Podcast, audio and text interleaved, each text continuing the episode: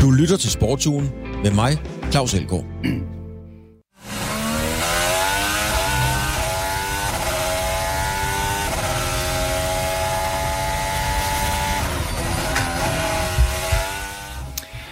Sådan lyder det snart rigtig meget, for Formel 1-sæsonen er så småt kommet i gang med præsentation af bilerne. Og de første test, test hedder det, der vil indikere styrkeforhold, starter i næste uge i Barcelona. Og der vil vi for første gang få et fingerpeg om alt, den, alt det hårde arbejde i kulisserne har båret frugt, og om hele virakken, mystikken og myten omkring Formel 1 kan begynde forfra. Et af de 40 Formel 1 er ubetinget noget af det mest uopnåelige inden for al sport, og vi skal blandt andet tale om, hvorfor sporten er så mystificeret. Der er mange myter, myter omkring det. Hvor mange penge bruger de store teams egentlig på det? Og hvordan kan også almindelige mennesker få glæde af Formel 1-teknologien i dagligdagen? Og med i studiet, der har vi John Nielsen. John er jo tidligere Le Mans-vinder med Jaguar, det er faktisk 20 år siden. Øh, han er teamchef og Formel 1-ekspert og kommentator på Viasat. Også velkommen til dig, Thomas Wolf. Du sidder i vores studie i København, motorsportsekspert, kommentator og forfatter. Tak, Claus. John, jeg ved godt, du kan holde foredrag om det, men lad, os, lad, os starte på, på en, du, har, du får lidt luft til det, men hvorfor er okay. Formel 1 noget af det mest mytiske inden for alt sport? Jamen, det, det er vel svært at sige, det er, fordi det ses vel mere som en, øh, en ikke teamsport, fordi det er individuelt, det er ikke et hold, det er en kører i en bil, og hvis han laver en fejl, så er det synligt med det samme. Øh, der er kun 20 af dem. Øh, det er nok noget af det, der gør, at, at, at det er det er super eksklusivt, og det er det jo også, fordi hele verden vil køre Formel 1 på at gå ud på en go-kartbane, og alle de her små øh, knøjser, der kører mm. rundt, øh, de vil alle sammen være Formel 1-kører. Det er kæmpestort at komme med i den her Superliga, og det er noget helt, helt specielt, og det skal det også være. Thomas Wolf, du har også fulgt øh, motorsport i rigtig, rigtig mange år. Prøv at beskrive det der uopnåelige, der er omkring Formel 1. Ja, men altså for at følge op på, på John Nielsens ord, så er det jo det er glamouren, det er prestigen, det er det ekstravagante, det er hele sceneriet, der er skabt rundt omkring det, og man man er nødt til at kigge baglæns for også at kunne kigge forlæns, eller ind i fremtiden på Formel 1, og forstå det her, denne her øh, øh, de her rige mænd, som satte kører ind i det, det ypperste, man skabte inden for bilindustrien. En bilindustri, som jo slet ikke var så moderne, som den er i dag, og slet ikke havde samme ståsted i industrien, som den har i dag. Og der beviste dem, der byggede bilerne, hvad de kunne.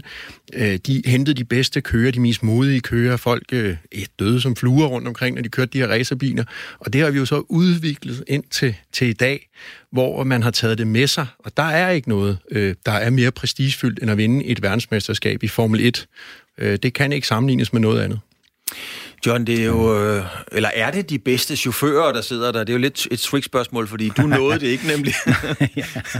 Nej, men det er, det er jeg over nu, så det er Er det de bedste, der sidder der? Jamen altså, jeg tror, det er ligesom i enhver sport. Altså, hvis du tager toppen, toppen af tennisspillerne, altså, der er virkelig en flok, der, der er de bedste i verden. Men så er der mange, der følger med cirkuset, som også er gode, men de har ikke det her supertalent. Fodbold er det samme, der er en Messi, en Ronaldo, der kan gøre noget, hvor man tænker, hvor, hvordan skete det? Sådan er der også i motorsporten. Der er nogle supertalenter, og lige nu, jamen der er der skal vi sige, Fettel, der er Hamilton, der er Leclerc, altså der er Verstappen, som er super hot lige nu. Der er nogen, der er absolut de bedste. Men der er også nogen, som Tom også siger, med rige mænd og så videre, rige forældre, rige øh, familier, øh, traditionelle sponsorer, der vil have deres kører ind, som måske er dygtige, men ikke er supertalente. De er også i Formel 1. Og øh, skal der være plads til dem? Det har der været meget diskussion om det her moderne udtryk, pay driver. Øh, hører det til i Formel 1? Jeg tror ikke, vi kommer udenom, at det vil være der. Også altid i øjeblikket har vi for eksempel øh, Stroll. Ja, er der plads til ham? Jamen, han er der jo, fordi at farmand ejer teamet, og øh, han er... Han er der, men han er ikke et supertalent. Han er bare en dygtig racerkører. Men dem er der mange af. Wolf, øh, nu går det snart i, i gang i Australien 15. Øh, marts. Hvad glæder du dig allermest til, Thomas? Ja, til de røde lamper slukker. ja. ja, det betyder så, at det starter jo, kan man ja, sige. Ja, lige præcis. Jamen, øh, det hele i virkeligheden, fordi nu sidder vi her, i næste uge starter de testene i Barcelona, og vi venter alle sammen på egentlig at få vidsthed omkring styrkeforholdet blandt de deltagende hold. Øh, sekundær kørende imellem hinanden. Vi har naturligvis et stærkt fokus på Kevin Magnussen ud for vores øh, nationale briller, men vi er spændte på styrkeforholdet mellem teamsene, fordi hvad er det, hvad er det for en sæson, vi så går i møde, øh, når vi ligesom får en idé øh, ud for det? John, ligesom for at sætte det lidt i, øh, i perspektiv, og jeg ved godt, det er et... Øh det er et meget svært spørgsmål. Det er ligesom at blive spurgt, hvem af dine børn kan du bedst lide? Altså, du har, okay. vundet, du har vundet Le Mans, det er 20 år siden, og det var i... Ja, der må jeg lige sige, det er, det er 30 år siden. Det er 30 år siden. Ja, det er 30 år siden, ja. undskyld. Jamen, det er fordi holder, John, han holder sig så godt. Du, du holder ja, dig fantastisk, næsten. Du holder dig fantastisk. Vil du bytte din Le Mans-sejr ud for en enkelt sæson i Formel 1? Uha. Oh. Ja, det vil jeg. Øh, fordi at øh, jeg, jeg har, havde jo en drøm, ligesom alle andre, som jeg sagde før, de her små go-kart kører ud på banerne derude. Hvad vil jeg være? Jeg vil være Formel 1-kører. Jeg havde skyggeklapper på, som de her vædeløsheste eller ølheste, der går ind i byerne. De, de ser kun én retning, og det er Formel 1. Det var det for mig. Da det blev en realitet, at Formel 1-vinduet ikke er åbent for mig mere, og jeg var nødt til at, at kigge på noget andet, jamen så lukker jeg de her skyklapper op, og så, så fandt jeg jo, hov, der er noget der sportsvogn og Le Mans-biler og så videre, øh, fordi jeg vil være professionel racerkører. Og så måtte jeg den retning, men min drøm, det var klart Formel 1. Ja, så skal jeg spørge dig. Jeg har jo hørt dig holde foredrag flere gange, John, øh, så, mm. så igen, når jeg siger den korte version, så er det ikke for at være sarkastisk. Hvor tæt ja. var du reelt på Formel 1? Jamen, jeg har to Formel 1-kontrakter liggende underskrevet. Den ene er henholdsvis Ken Tyrrell, øh, tidligere Jackie Stewart var verdensmester med Tyrrell-teamet. Øhm, og så har jeg en kontrakt, da jeg var kører hos Folkevogn til 1985, hvor Folkevogn havde udviklet en øh, lang historie kort. De skulle lave en ny model, en ny type motor, en VR6-motor hed det. Altså en, en V-motor, der var bygget som en rækkemotor, for så kunne den passe ind i en Golf, hvor motoren ligger foran. Det kunne en normal V-motor ikke, så man lavede den her VR-motor. Og for de tekniske, der er det en V-motor med kun et topstykke. Mm-hmm. Det koncept, det skulle lanceres i 1985 hos Folkevogn, og samtidig med vil man rykke ind i Formel 1. Og projektet var i gang. Øh, March, en engelsk bilfabrik, eller racerbilsfabrik, stor dengang, skulle bygge bilen, var også ved i gang med det. Og chaufføren, det var mig. Det var simpelthen dig. Men øh, det her projekt med den her VR-motor, det trak ud, så ren, øh, ja, rent politisk, hvad skal man sige, øh, timing var forkert. Folkevogn sagde simpelthen, det duer ikke nu, vi, øh, vi udsætter. Thomas og så Wolf, toget kørt. Så er toget kørt. Thomas ja. Wulf, med alt respekt for dine, du har jo også kørt racerbil, men jo ikke på det niveau, det er der jo ikke ret mange, der har. Øh, Le Mans, som, som John jo vandt for 30 år siden, det er jo sådan et begreb. Der er jo næsten ikke nogen mennesker, der ikke kender begrebet 24 timers løbet Le Mans. Er du enig i, at man, at, at man godt ville bytte en Le Mans sejr ud i en Jaguar med en, en sæson i Formel 1? Ja, jeg kan godt forstå, at John siger, som han gør. Øh, jeg vil så sige, at for mig var det Le Mans, som John vandt i 1990, et af de første, som jeg sådan for alvor fik lov at, at følge. Og jeg kan huske, at min far vækkede mig om natten, fordi nu sendte man det på tv, og så kunne vi lige følge med, hvordan det gik med Bjørn Nielsen. Og, og det var det, der tændte min interesse for, for dansk motorsport og for Le Mans i enhed. Så, så jeg har fulgt John Nielsen hele vejen på, på bagsmækken, og det, der fuldt bagefter. Men, men, men frem til det, som, som jeg ved i dag omkring motorsport og det, man har set, så kan jeg godt forstå, at tiltrækningskraften ville være større. Og det understreger jo i virkeligheden det, vi startede med. Hvorfor er Formel 1 så fantastisk? Jamen det er det, fordi at selv når man har præsteret og vinde på Le Mans generelt, så vil man stadig gerne forære pokalen væk for at få lov til at prøve at komme i Formel 1. Velvidende, at John kunne være blevet nummer sidst i 20 løb i træk ja, jeg skal lige sige... Jeg ja, kan... det gjorde jeg så ikke heldigvis. Nej, det gjorde du så. Jeg skal lige til behagelig orientering ja. til lytterne og til jer, øh, gode venner. Skal lige sige, at vores producer i dag, Rasmus, han blev også vækket af, af faderen for os Le Mans, og jeg ved, at Rasmus' far, han sidder og lytter med nu. Ja. Så jo, det var en stor bedrift, og øh, for mig personligt var det også første gang, jeg fattede større interesse for det, fordi det gik op for mig, hvor stort og voldsomt det, det egentlig var øh, med Le Mans ja, og med rigtigt, i, motorsporten i det hele taget. Ja, ja. En af dem, der er helt tæt på feltet, det er Jesper Carlsen. Jesper er, skal vi sige, relation manager og personlig rådgiver for Kevin Magnussen. Det er ikke Jesper Carlsen, der ligesom forhandler øh, Kevins kontrakter osv., men han er en personlig rådgiver for Magnussen, der altså kører for Haas-teamet.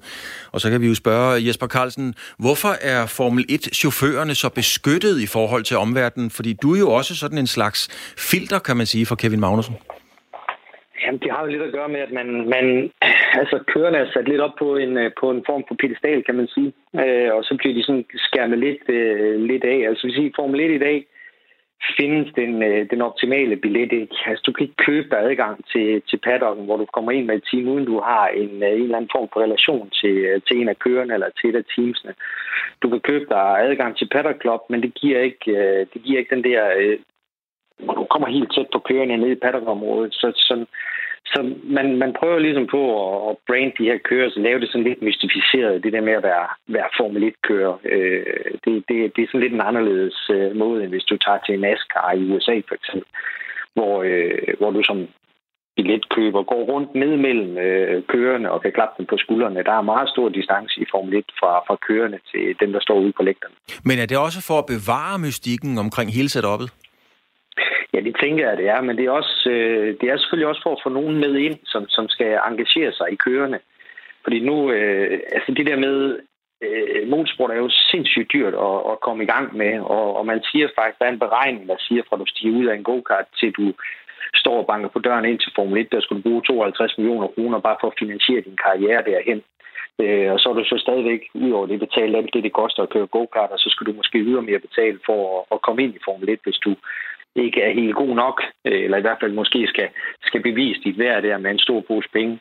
Så det er, øh, altså, det, det, det, det er ikke noget, der, der sådan at få hver mands øh, knægdom at gøre, kan man sige. Og der vil sidde nogen ude øh, rundt omkring det danske land, også måske ikke helt øh, nogensinde får chancen til at bevise, hvad de egentlig kunne, og det kunne være, at de var verdens bedste til, til det, de gjorde. Men i Formel 1 der er det sådan, at nogle af kørende klarer sig rigtig godt og tjener rigtig mange penge og har en eller anden profil ud af til, som, som, som man måske ikke kan genkende, når du sidder med dem selv. Men det er sådan et produkt, der er blevet lavet, hvor man brander dem på en måde, fordi de selvfølgelig skal, skal, skal lave nogle penge på, på den lange bane, og der sidder nogle investorer bagved, som også gerne vil have nogle penge ind, som de har brugt på at, at få kørende i Formel 1, og det hele er en stor forretning, et stort købmandskab. Så altså 52 millioner fra man stiger ud af go-karten som en knøs, til man banker på. Altså ikke, at man har kørt, men til man banker på i Formel 1. Ja, det er, det, det er så lidt rundt tal. Hvis, hvis det går sådan nogenlunde smertefrit, hvis du så skal have øh, en 3-4 sæsoner i, i Formel 2, jamen, så kan du lægge 15-20 millioner på per sæson. Så det, øh, det løber rigtig stærkt. Og så er vi jo oppe i alt det der mytiske igen, men nogle gange er det også lavpraktisk. Hvem skal tage opvasken? Og du har engang, øh, Jesper, fortalt mig om, ja, du skal selv fortælle historien færdig, men hvis nu giver dig nogle stikord, Fettel, Kevin og nogle høns, øh, så må du selv fortælle resten af historien. Jo, men det er det der med, hvis man kigger på, hvordan kørende er. Øh, altså Fettel er en, en rigtig fed type, fordi at, øh, han er jo verdensmester, men er stadigvæk meget nede på jorden. Han kommer rundt til de europæiske løb i en autocamper som øh, ikke er ret stor, ligesom Fiat Ducato også kan, ganske, ganske men, altså ikke noget prængende, øh, hvor man ser, at hun er at øh, GB3-kørende, og, og, eller det hedder Formel 3 nu, og Formel 2-kørende, de har faktisk de største motorhomes med ude. Nogle af dem bruger dem ikke engang. De, de er der bare, hvis de nu skulle have, have behov for dem. Så der er rigtig mange penge. Men Fettel, han er sådan en meget øh, reel type, der, øh, der, øh, der bare er sig selv. Altså, øh, det han har med, han har en motorcykel stående bag på hans camper, som han, øh, han kører til at få banen på øh, Øh, og noget, han selv har stået og makket sammen. med. sådan en café-racer, det er ret, ret, cool, hvor du så tager sådan en fyr som Hamilton, som er sådan en, en så kender jeg Hamilton fra den tid, jeg boede i England, hvor, hvor jeg faktisk arbejdede med ham på, på øh, en racerskole derovre. Han er en sød lille fyr, men han er når man ser den type, han som bliver fremsat til at være, den, den, det er ikke rigtig den type, han er, når man sidder og taler med ham. Så er han sådan meget tilbagelænet og, og stille og rolig engelsk fyr, der, øh, der, der, det, det afspejler sgu ikke helt, vil jeg sige, det, det han står og siger, når han bliver interviewet. Så han er sådan et produkt, der er blevet skabt af nogen, øh, der sidder bagved, som, som siger, det her det vil være godt, hvis du gør sådan, når du siger det, og du gør det her, og så det vil være super godt. For Fettel, han er bare sådan en, han hviler det med sig selv. Han gør ligesom han, han vil. Øh, han, han, er den, han er den, man ser, han er.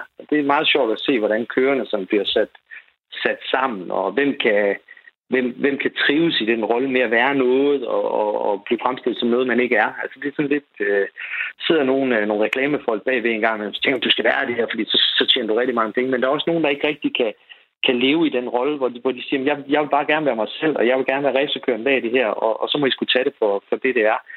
Øh, mange journalister vil gerne have, nogen af kørerne skal give noget mere af sig selv, fordi så har de selvfølgelig noget mere at skrive om. Men, men hvad nytter det, hvis, hvis en kører ikke, ikke trives i den rolle? Altså det, det, det er vanvittigt vigtigt, at køren performer, og at de er på banen og, øh, og kan levere nogle rigtig gode resultater. Og det er faktisk det der med at køre point ind i Formel 1, det giver faktisk flere penge, end du næsten kan skaffe sammen i sponsorpenge. Så, så det er sådan en fin balance. Vi har også øh, på et tidspunkt arbejdet med nogen, der var sindssygt dygtige til noget social media Men det nytter bare ikke noget, hvis du, hvis, hvis, hvis du har en kører, der ikke rigtig kan identificere sig med det, og, og, og, og som synes, at det der med at udstille sig selv, det er ikke, det er ikke noget, man har lyst til, fordi så, så taber du på den anden konto, når du skal levere på banen. Meget, øh, meget interessant, Jesper, men du skal lige mig at fortælle ganske kort historien med høns. Hønsen, ja.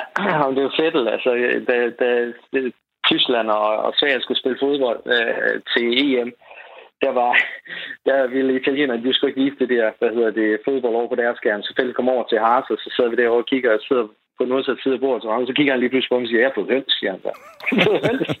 så siger, jeg har fået fem høns. Ah, okay, fair nok, hvad skal du bruge dem til?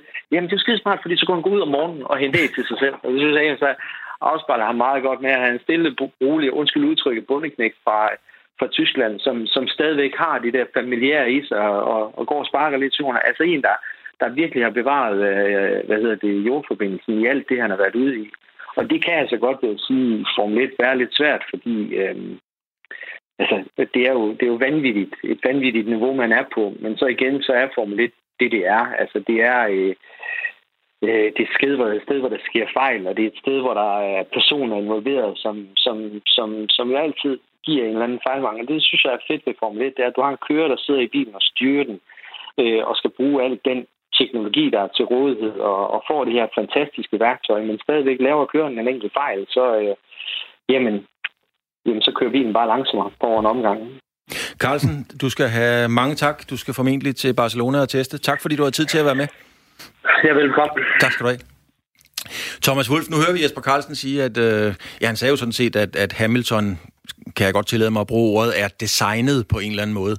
Øh, du har jo også fulgt Kevin og, og så videre. Er Kevin også ved at blive et design?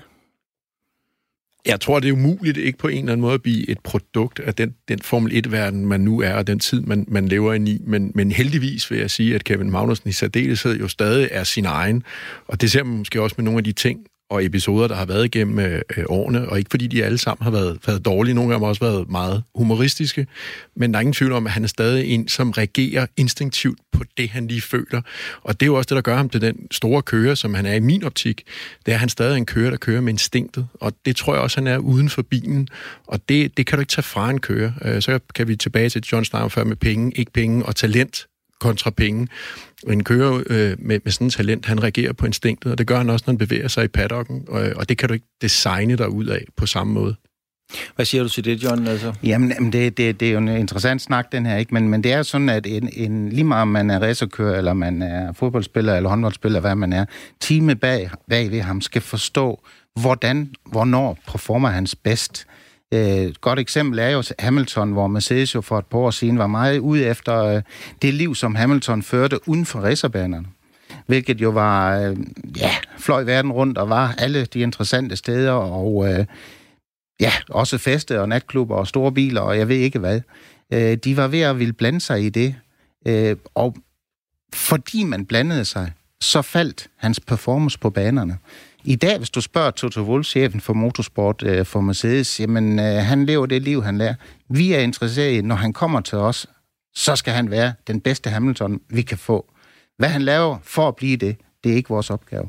Og det er netop hemmeligheden. Man skal finde ud af, hvordan trives folk bedst, så performer de også bedst. Thomas Wolf, du var en tur i Brasilien og, øh, og set Formel 1-løb.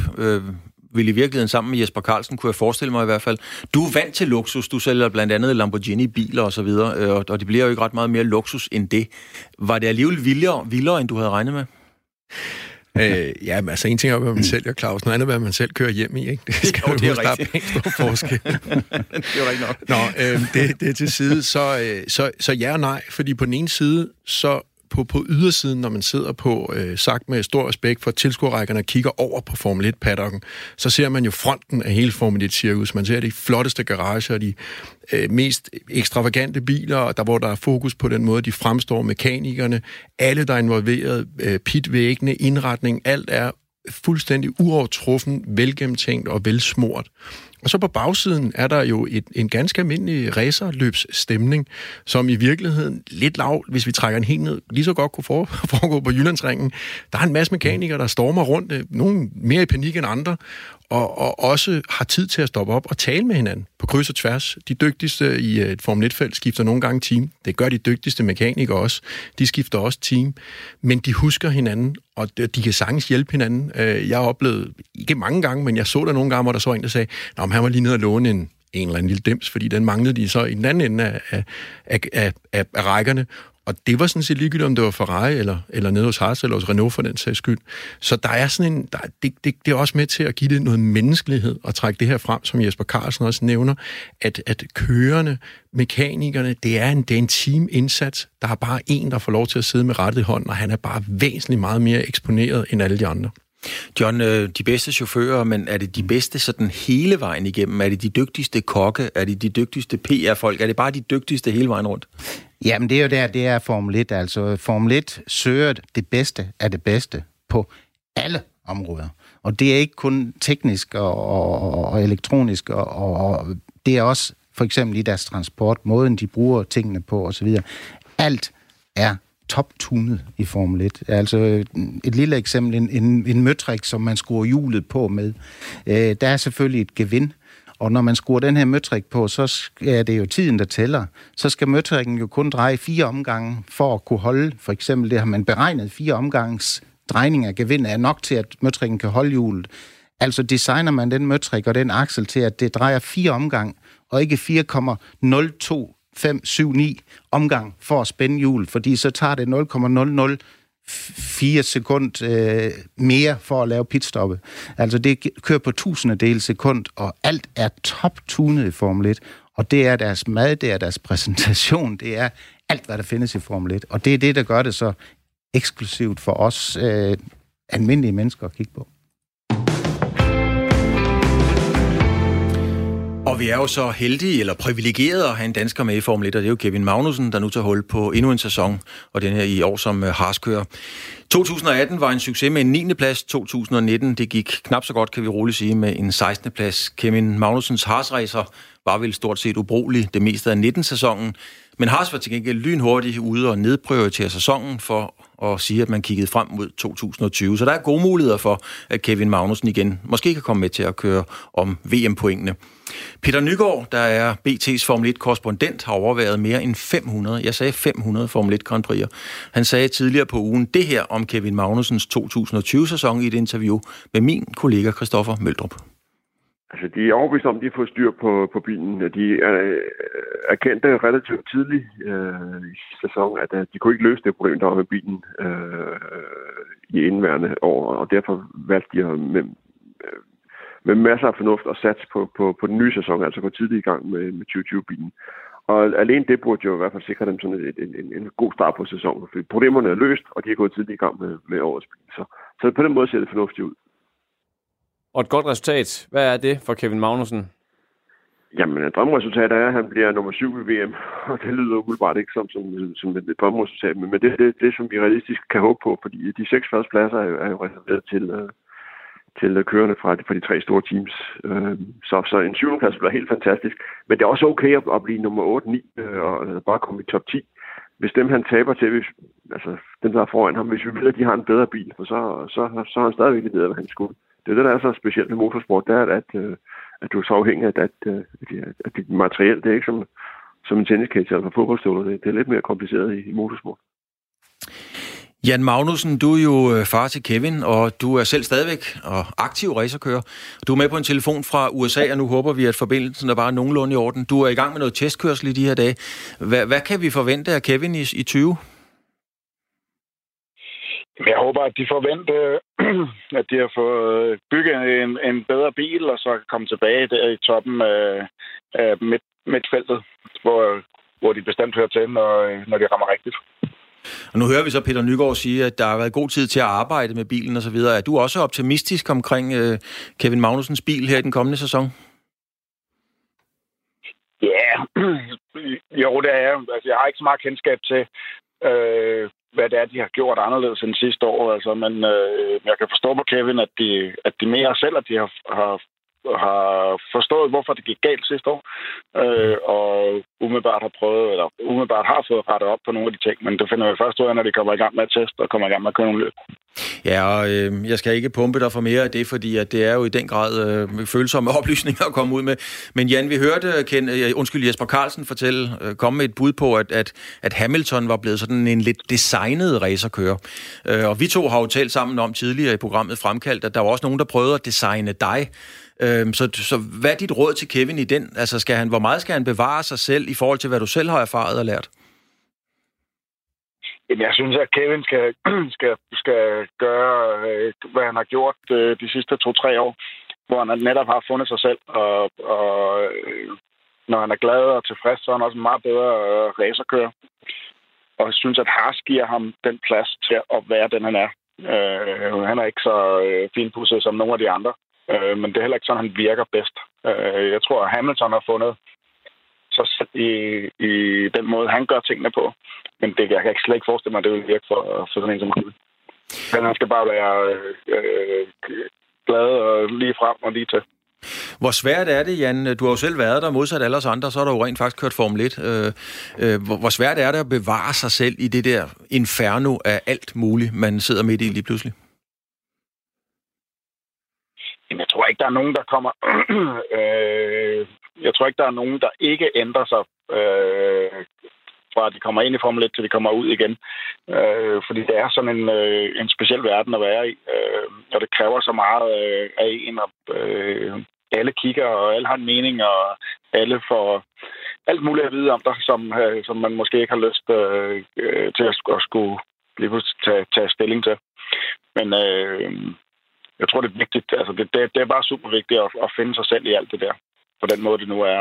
Hamilton har fundet på sin måde, og, men jeg synes altså også, Kevin har fundet sin plads, hvor han, øh, hvor han virker bedst. Altså han er den bedste version af sig selv. Og lige til allersidst, øh, Jan Magnussen, du skal ud og teste. Øhm, hvor vigtig er den her sæson for din søn? Den er lige så vigtig som, som de andre sæsoner. det er sgu svært at sige, om, det, om, det, om den er mere vigtig eller mindre vigtig. De, de er alle sammen super vigtige, fordi øh, alle de andre teams kigger, og Kevin har en ambition om at, øh, at kæmpe med om VM. Og, og det kan han jo ikke, som tingene ser ud lige nu i, øh, hos Haas. Øh, så det vil kræve, at han skal et andet sted hen øh, på et senere tidspunkt. Men det skal også være det, det, det rigtige tidspunkt. Men, men hvis man kigger på sådan en som Bottas, øh, som der han fik Mercedes-sædet, der var han jo egentlig bare bedst af det rest.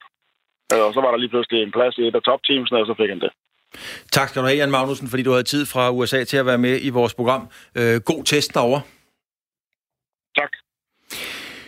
BT's Formel 1-korrespondent, det er altså Peter Nygaard, som jo er med de mere end 500 Grand Prix, og mener, at 2020-sæsonen øh, bliver definerende for resten af Kevin Magnusens Formel 1-karriere.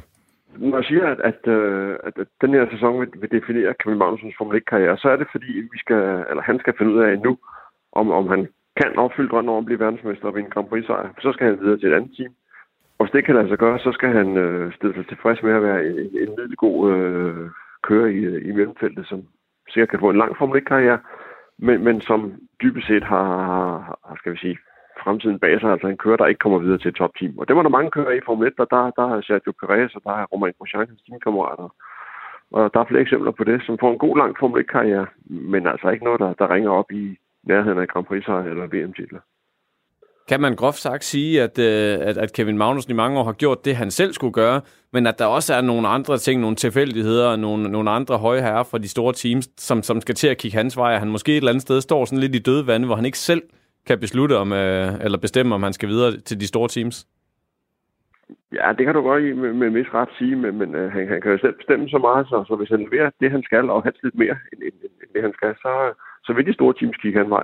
Hans vej. Altså, jeg, jeg ved, at der, der er teams, der har op i den fine ende af, af, af paddocken, der kigger hans vej. Uh, han skal bare understrege, at han er en af de kører, som, som man skal satse på. For han har jo, altså, jeg vil ikke sige, at han topper nu, men han har jo en god erfaring med bagagen. Han har en, en, en god alder.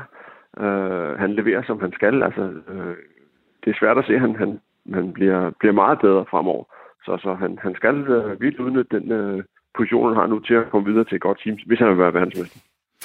Thomas Wolf, øh, Hurtighed, ja. Lucky Luke er hurtigere end sin egen skygge, men, øh, men det er svært at være hurtigere som racerkører end bilen. Er Magnussen simpelthen, er, er han bedre end sit team? Jeg ved ikke, om han er bedre end sit team, men han er i hvert fald den lige nu, der får mest ud af det, hans team kan give ham. Øh, og øh, jeg synes, hans 2019-sæson var en kulmination på, på de år, som han efterhånden og den erfaring, der var samlet sammen, og hvor at Kevin Magnussen i særdeleshed beviste, at trods modgang, nærmest fra da de rullede ud af pitten, eller første gang, i forbindelse med testen for et år siden. Der var bare modgang på, og alligevel så holdt han en enormt højt niveau og enormt høj præstation, øhm, og var den, der klarede sig bedst i Haas-teamet i den interne konkurrence. Og det er rigtig vigtigt, også når man slutter nede i, nede i rækkerne.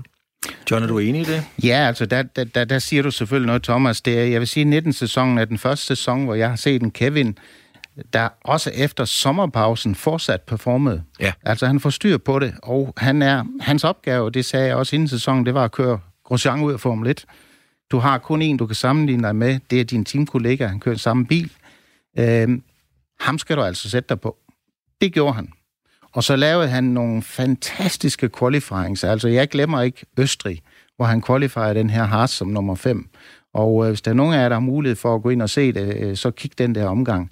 Det er sådan, at jeg trak ikke vejret i de der halvanden minut, eller en minut og ti, mig de kører. Øh, det var en sindssyg omgang, hvor, hvor han kører ind i, i sving 11 lige før startmål, hvor man kan høre, når man var på Hamilton, når man var Fettel, så kunne man godt høre Ferrari'en, den havde så meget downforce, at de kørte altså ind. De lette ikke på speederen, motoren holdt omdrejningstallet. Harsen kørte ind i det sving, den kan, står ikke så godt fast, men den letter heller ikke på omdrejningstallet. Det var sådan, det løb ned ad ryggen på mig. Det for mig viser, at der er altså et talent, øh, som når, når det virkelig er fremme, så leverer han. Og det skal han gøre konstant, fordi, som du også siger, øh, Thomas, så er det sådan, at øh, der er en del kontrakter, der udløber 2020, og øh, han skal være bedre end sit team. Det var Alonso for eksempel i Ferrari, da han blev nummer to med dem et par gange. Det var Ferrari slet ikke til, men Alonso var god, og det vidste hele verden. Verden skal vide, hvor god han er. Og øh, det er hans chance nu, men, men den skal komme, og den skal komme konstant.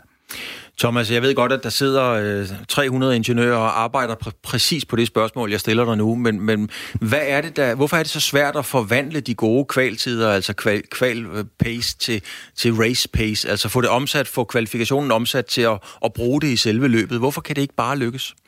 Jamen altså, Claus, hvis de har ringet, så har jeg jo givet dem svaret for længe siden. ja, det er jo det. det er jo, når, jeg nu sidder med, når jeg nu sidder med løsningen, så kan man jo undre sig over, at der ikke er nogen, der. Uh, jeg, jeg, jeg tror, vi skal holde den i sådan nogle overordnede termer, som, øh, som Peter Nygaard også rigtig siger, at man hurtigt hos Haas erkendte, at man havde altså et problem. Og vi kan kode langt ned. Jeg, John er i virkeligheden den langt større tekniske ekspert, end jeg vil være til at forklare det, men de kunne simpelthen ikke styre temperaturerne på, på, på udviklingen omkring deres dæk. Der var rigtig mange underliggende faktorer, vejr, vind, sol osv., der også havde noget at gøre. På en enkelt omgang, der kan du køre din dæk i bål og brand. Det betyder ikke så meget, bare at Kevin har noget at sætte tiden at det først sker, når han kommer over stregen. Når du skal køre et racerløb, så skal tingene holde. Så er det en helt anden tilgang og approach, det var, og der virkede deres racer bare ikke. Nej, der vil jeg sige så meget, Thomas. Det er, øh, min, mit syn på det, det er simpelthen, at øh, Haas teamet er jo en, et team, der kom ind i Formel 1 på nogle vilkår, som ingen andre har forstået at udnytte i reglementet, nemlig at man kunne købe nogle ting af andre teams. Det eneste, eneste man skulle lave selv, det var selve crash-strukturen, altså chassiset. Men hjulophænge, gearkasse, motor osv., det købte de hos Ferrari. Og øh, jeg er ret overvist om, at deres problem er, at det hjulophæng, de har kørt med i 2019, er ens nøjagtigt ens til det Fettel og Leclerc har kørt med. Men den bil har meget, meget mere downforce. Den suger sig hårdere til vejen, kan køre hurtigere i svingene. Det kan Haas ikke, på grund af, at de ikke har den aerodynamiske mulighed til at udvikle bilen på det niveau. Og derfor dur geometrien i det hjulophæng ikke på Haas-raceren. Jeg håber, det har de øh, fundet lidt ud af. På en omgang, som du siger, jamen der er man i paradis, men det er man altså kun en omgang på nye racerdæk. Men hvor, hvor frustrerende er det, John, at sidde derude som racerkører og vide, at man har en omgang i sig og i bilen, men kan ikke få det omsat? Det, det må da være pokkers irriterende. Jamen, man, man, bliver vanvittig af det, men, men, men altså, der er ikke noget at gøre. Man må sammen med sine ingeniører og staben simpelthen prøve at arbejde på det, og det har de gjort. Øh, Reglement 2020 er, ikke, er meget, meget lidt ændret i forhold til 19, så måske er der en chance for, at de kommer bag om det, problemet som sådan, men øh, jeg vil i hvert fald se det, før at jeg tror på det. Thomas, der var en, nu, nu siger John det her med at arbejde med sine ingeniører og mekanikere på det. Øh, vi har begge to bidt mærke i en udtalelse fra Roman Grosjean, altså Kevin Magnusens både holdkammerat og største konkurrent, kan man vel godt kalde det. Han er ude i en artikel og sige, at det var ligesom ham, der opdagede det, og hvis ikke han havde gjort opmærksom på nogle ting, så var det hele sejlet øh, fuldstændig ud over kanten. Hvad fortæller det om Grosjean og hans situation i teamet i forhold til Kevin? Ja, altså, øh, jeg kan ikke, som vi også talte om, Claus, det er svært ikke at tage andet end, at det er en, en, en, en han er presset. Han er presset, inden sæsonen er startet. Panik. Øh, øh, ja, panik, fordi i virkeligheden er det, det er ikke, ikke så meget det, han gør det over for Kevin Magnussen. Det kan jeg sådan set, altså det kan jeg forstå ud fra det sportslige, at man altid sammenligner sig selv med sin øh, teamkollega, kammerat. Øh. Men, men det, at han rev sig hele teamet om, at han allerede fra start af har fortalt dem, at det, de laver, er forkert, men de kunne ikke finde ud af at løse det det sætter dem i et dårligt lys, og jeg tror i virkeligheden ikke, det, det fremmer franskmandens position internt i garagen, og det er bare sådan noget, der går i Kevin Magnusens vej. Det var det, som, som vi også talte om lige før, som John også fremhævede, at Kevin Magnussen efter sommerpausen bare holdt det her momentum. Selv de tre sidste Grand Prix'er, der blev kørt, hvor at Haas udmærket godt vidste, at de skulle bare nærmest have overstået sæsonen der leverede han stadigvæk. Prøvede at undgå at køre ind i nogen, mens øh, Grosjean jo har lidt for vane at køre ind i alt, hvad han kan finde, nærmest for at komme hurtigt ud af sin racer. Og, og det her, det er, det er inden sæsonen starter, et, et, et, bare en dårlig start fra hans side. Ingen gang i sådan noget med det, fordi det går ud over Kevin Magnussen, for jeg tror, at Kevin er helt ligeglad. Når man taler Formel 1, så som det også er givet udtryk for her, så taler man også penge. Man taler rigtig mange penge. Der investeres milliarder i sporten fra forskellige teams. Og først når man er nået igennem, som, når man når igennem nåløjet som kører, ja, så er der også mange af dem, der ikke går sulten i seng i hvert fald. En af dem, der tjener rigtig mange penge, det er den seksdobbelte verdensmester Louis Hamilton. Jesper Carlsen var lidt inde på, og han var lidt designet. Briten står over for at kunne sikre sig sit syvende verdensmesterskab, og på den måde tangerer Michael Schumachers rekord. Og nu taler man om en ny rekord med Mercedes, øh, hvor han når op på en årsløn på en halv milliard, John.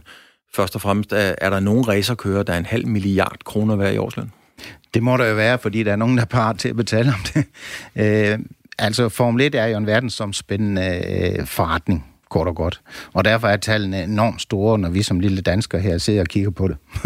fordi hvad kunne vi ikke gøre med alle de penge, og så videre. Men, men, men hvorom alt er, at man har en markedsværdi, og markeds værdien for Hamilton, jamen, den ligger på det niveau, øh, og derfor betaler man ham det.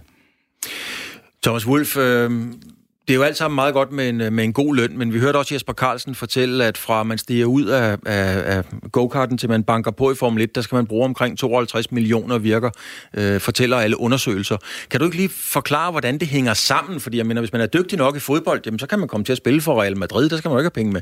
Hvor, hvorfor er det sådan i motorsport? Øh, ja, men der, der, ja, hvorfor er det sådan i motorsport? Øh, det, det er det, fordi udstillingsvinduerne i, i virkeligheden flokkes. Altså, der er, ikke, der er ikke lige så mange fodboldklubber, lige så mange serier, lige så mange lande at spille i, som der i virkeligheden er, når det er fodbold, altså når det gælder motorsport. Og selvom der er mange muligheder, når du vil i Formel 1, jamen så er der et felt bestående af 10 teams. De har to biler, der er 20 pladser, og der prøver snart 8 milliarder mennesker i verden. Og jeg garanterer dig for, at alle dem fra 12 til 80, de jo godt tænke sig at være i Formel 1.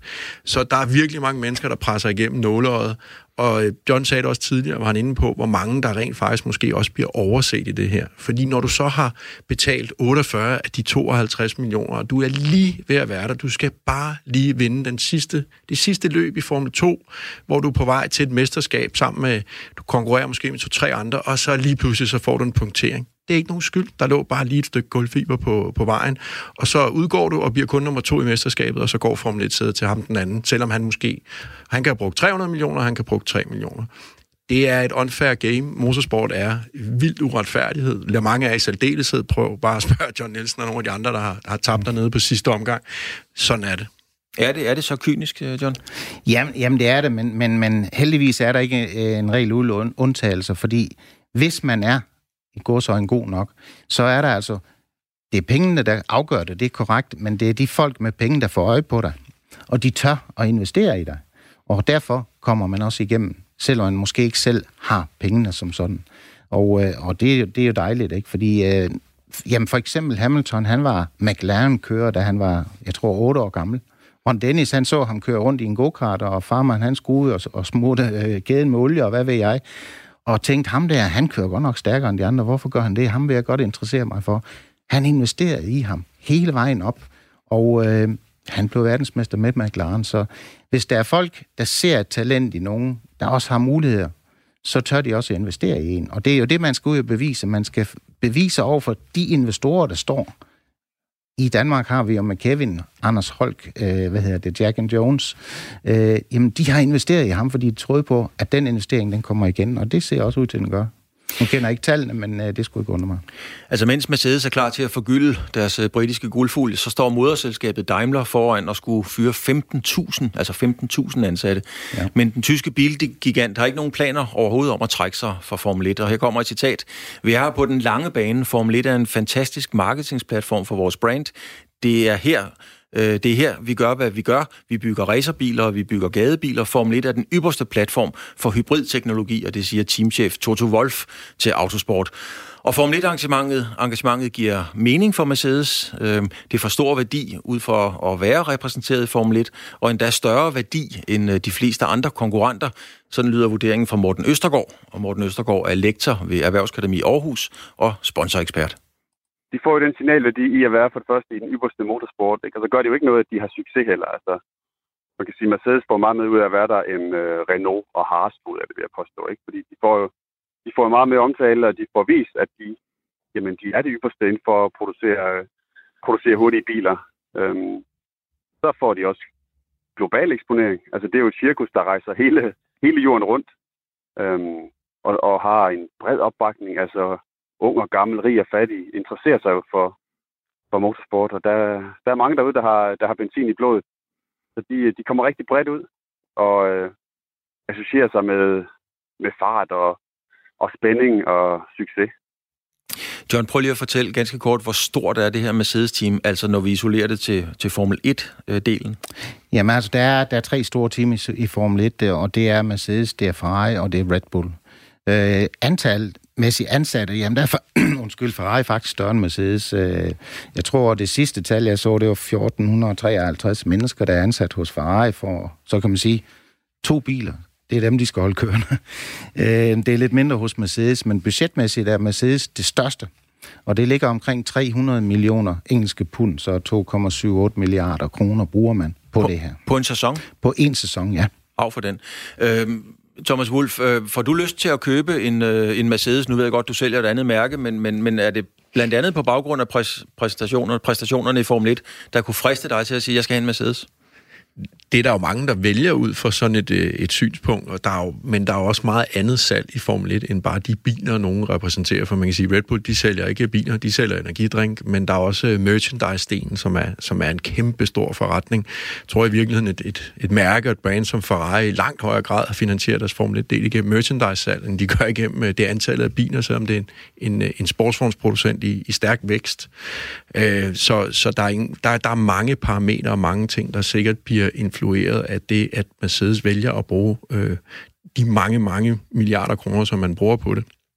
Vi står jo, og vi lever i en tid, der er jeg ved ikke, om den er omstillingsparat, men den er i hvert fald lagt op til, at der skal være store omstillinger, kan man sige. Og Formel 1 står også over for en udfordring i en tid, hvor det jo er klima, der i den grad er i højsædet. Elbilerne, dem kan man se hyppigere og hyppigere i gadebilledet, samtidig med, at benzin- og dieselbiler bliver udsluset. Og det giver god grund til at overveje fremtiden for Formel 1, og det mener Morten Østergaard. Det bliver spændende at se, om, om Formel 1 kan følge med tiden. Ikke? Jeg kan forstå, at de har en målsætning om at være CO2-neutral i 2030, tror jeg. Men hvis ikke konceptet bliver gentænkt, så kan det jo godt, tænker jeg, om til 20 år komme til at virke rimelig retro og, og gammeldags, at man ligger og drøner rundt i de der hurtige biler bare for sjov. Så det bliver spændende at se, om, om Formel 1 og hele motorsportsgenren, hvad, hvad gør den om, om 20 år, hvis, hvis fremtiden hedder elbiler og selvkørende biler? Altså, vi stadigvæk synes, det er retro og, og fedt at se de hurtige biler, som larmer meget mere end, øh, end, end Tesla gør ude i gaden, ikke?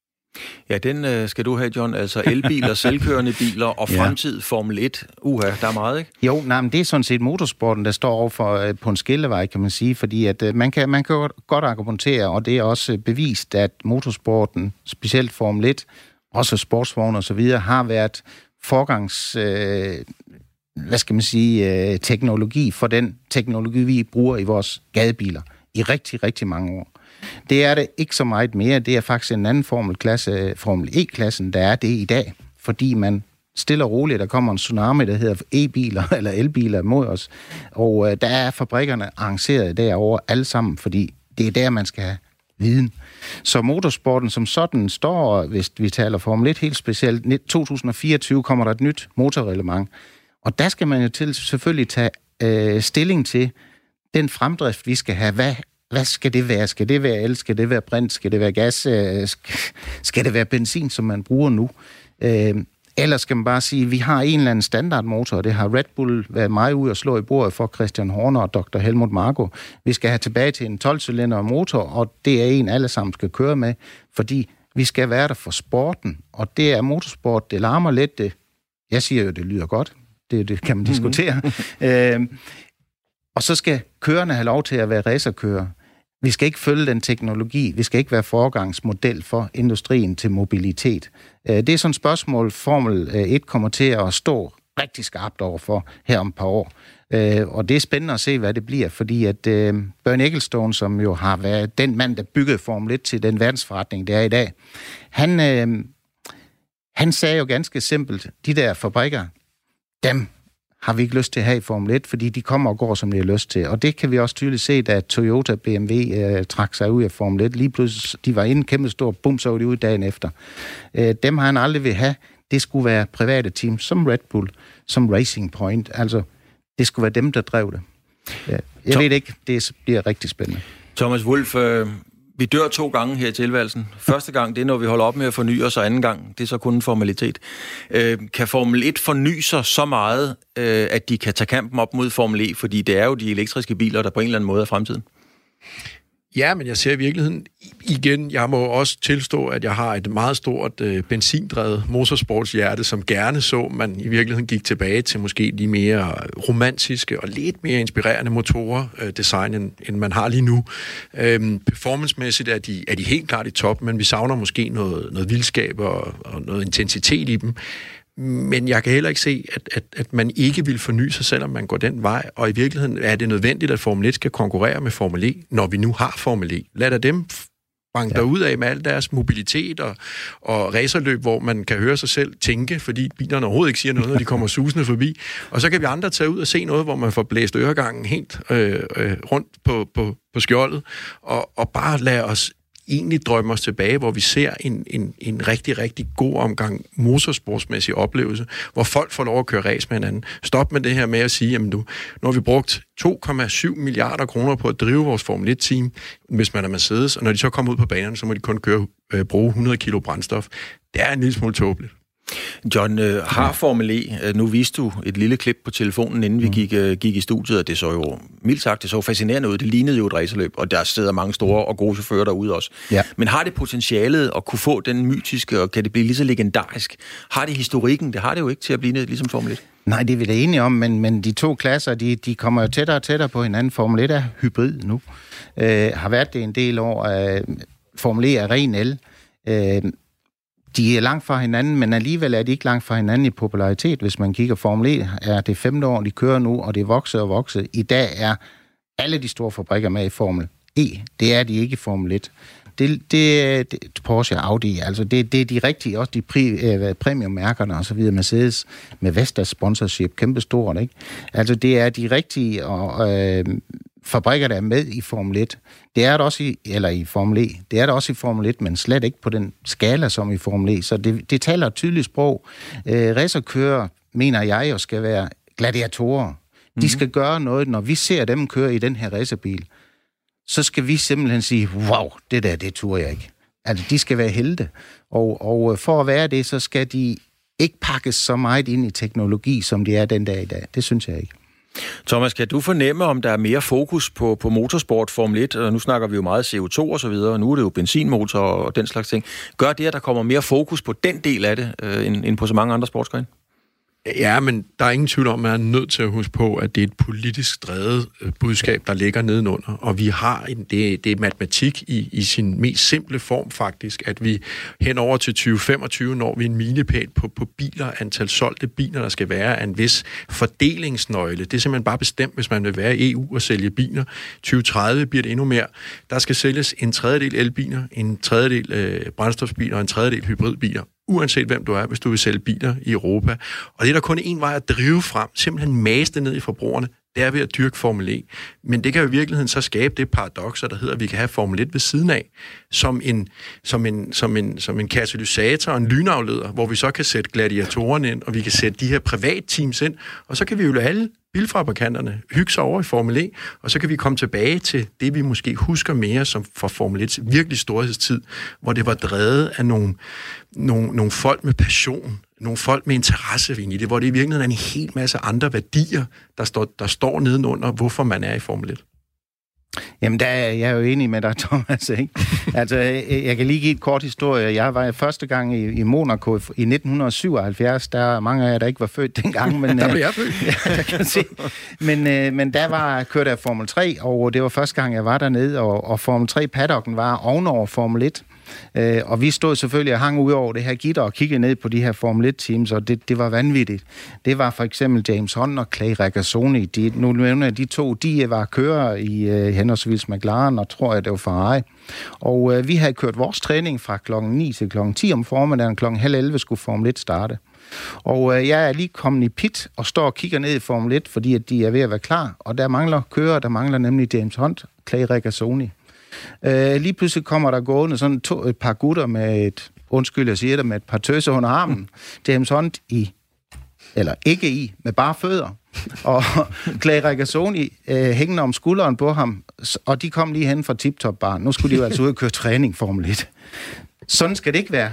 Men, men det var jo, det var jo vand, det var Playboys, det var helte dengang, ikke? Øh, det moderne Formel 1, det kommer sammen med en Michael Schumacher, for eksempel, eller helt tilbage til Niki Lauda, der får en personlig træner, spiser rigtig træner osv. Så, videre. så der skal være den udvikling, øh, og det er rigtigt, men, men der skal også være den der, det der eventyr i det. Det uvisse og det spændende og, og det anderledes. Øh, det kunne jeg godt, at som sagt, det mangler jeg i det moderne Formel 1. Det er for fint pusset. Ja, men altså lige præcis, Hunt og Lauda havde vel også, det var vel to generationer, det var lige det, det skilte. Ja, ja. Altså, den ene var systematisk, den anden var, var boemagtig. Jamen, han havde et medfødt talent, og han vidste ikke hvorfor, når han satte sig i en racerbil, lige uanset hvad, hvad, hvad state of mind han var i, altså om han var glad eller han kørte bare stærkt. Nicky Lauda, han kørte stærkt, når han vidste alle ting, alle parametre stod nøjagtigt det rigtige sted, så leverede han. Og øh, det er det, man kalder naturtalent. Det havde en James Hunt. Wolf, det er jo dem, vi husker. Altså Lauda, Senna øh, og Hunt og så videre. Altså profilerne, boemerne, legenderne. Er der basis for, at man kan skabe den slags øh, karakterer i e-sport, han har sagt, eller i Formel E? Øh, ja, og nej. Øh, der er jo hvert fald, basisen er der jo, kan man sige. Lige nu, nej. Men, men det kræver jo noget, noget mere. Det er det, at vi når til det sted, hvor vi skaber sådan nogle her. Det kræver, at der er folk, der opdager det og fortæller om det. Ligesom John Nielsen fortæller om det nu her til os. Det er jo sådan nogle ting, der er med til at skabe historierne. Lige nu kommer der ikke nogen historie for Formel E. Ja, der sidder nogle af verdens absolute øh, racerkører i Formel E. Det er i virkeligheden, fordi de er blevet til års i alle de serier, som man har lukket, fordi interessen ikke rigtig var der politisk. Så nu er bilfabrikanterne løbet ind i Formel E, fordi det er der, man køber lidt syndsforladelse, sagt på en lidt hård måde. Det gør man derinde, og så kan vi få lov til det andet ved siden af. Ikke? Man er også i gang med et nyt Le Mans-reglement, som i virkeligheden skal bringe de, de, de vildere biler tilbage. Ikke, vi røg lidt det sporet med prototyperne, de blev simpelthen for fantastiske til sidst. Nu skal vi tilbage til noget, der igen ligner det, som John Nielsen i virkeligheden kørte for 30 år siden. Vi skal have sådan nogle biler tilbage, fordi det er der, vi så begynder at tale om det. Og hvis der så sidder en person, der tilfældigvis lige kommer gående i bare fødder fra tip-top bar, så vil det måske ikke lige skade hans, øh, hans øh, ry, der kommer efterfølgende. Men, men Thomas, det er jo også, at der er nogle politiske undertoner og dagsordner i alt det her. Og hvis man kigger på Mercedes, Ferrari, Renault, i deres respektive lande, spiller de jo en kæmpe, kæmpe rolle, og også har en, en vis politisk indflydelse øh, er det ikke fair nok at sige, at i en grøn omstilling, der er det lidt svært at forsvare, at man er med i Formel 1? Nej, i virkeligheden ikke. Øh, og hvis vi lige skal bare være helt kort lidt bløde med Mercedes, så er en stor del af de folk, de nu har været nødt til at afskede, eller skal afskede, det prøver de i virkeligheden at gøre øh, via øh, opsigelser og tidligere øh, pension øh, til mange af dem. Og det er på grund af, at de rent faktisk har nogle modellinjer, som ikke sælger særlig godt. Så det er også, der er i virkeligheden noget, noget, noget virksomhedsorienteret bagved. Øh, og så kan man sige, jamen kan man så drive Formel 1 ved siden af, skal vi bare blive ved med at producere biler, som ingen gider købe? det er to forskellige ting. Altså motorsport er så stort, og der er så meget prestige i det. Og lige nu, der sidder Mercedes på tronen fuldstændig i Formel 1, så hvorfor forlade Du har lige øh, 30 sekunder, så ved at den lander på 45, øh, John. hvor, er, hvor er Formel 1 om 20 år? Der vil altid være en topklasse i, formel, eller i motorsport, og den hedder Formel 1, og det bliver den ved med at være. Okay, det var den helt korte version af det. Ja, altså så... det kan godt være, den, det, det er Formel E-biler, og det er, det er hovercraft-biler, der, der, der ikke rører ved jorden, hvad ved jeg. Men det kommer til at hedde Formel 1, fordi Formel 1 er et begreb, et varemærke, som vi bliver ved med også i fremtidige generationer at se som det hurtigste, der er på landjorden. Det var så alt, hvad vi havde for den første time af Sportsugen. Jeg skal sige mange tak til John Nielsen, tidligere Le Mans-vinder med Jaguar. Og jeg står her, det er 20 år siden, men det er jo rigtigt, det er jo 30 år siden. John har også været teamchef og er teamchef, Formel 1-ekspert og kommentator på Viasat. Også tak til Thomas Wolf, motorsportsekspert, øh, gør sig i flotte biler og har skrevet bøger og forfatter, ved alt om det her. I anden time, der skal vi blandt andet kigge på, ja, det er noget af et spring, graviditetstest i håndbold, en bøf, der gav en positiv dopingprøve i tennis, mange millioner i Brøndby, en dansk verdensmester i boksning, der har brudt med sin promotor. Men det er først lige om lidt, nu klokken 19, der er nyheder.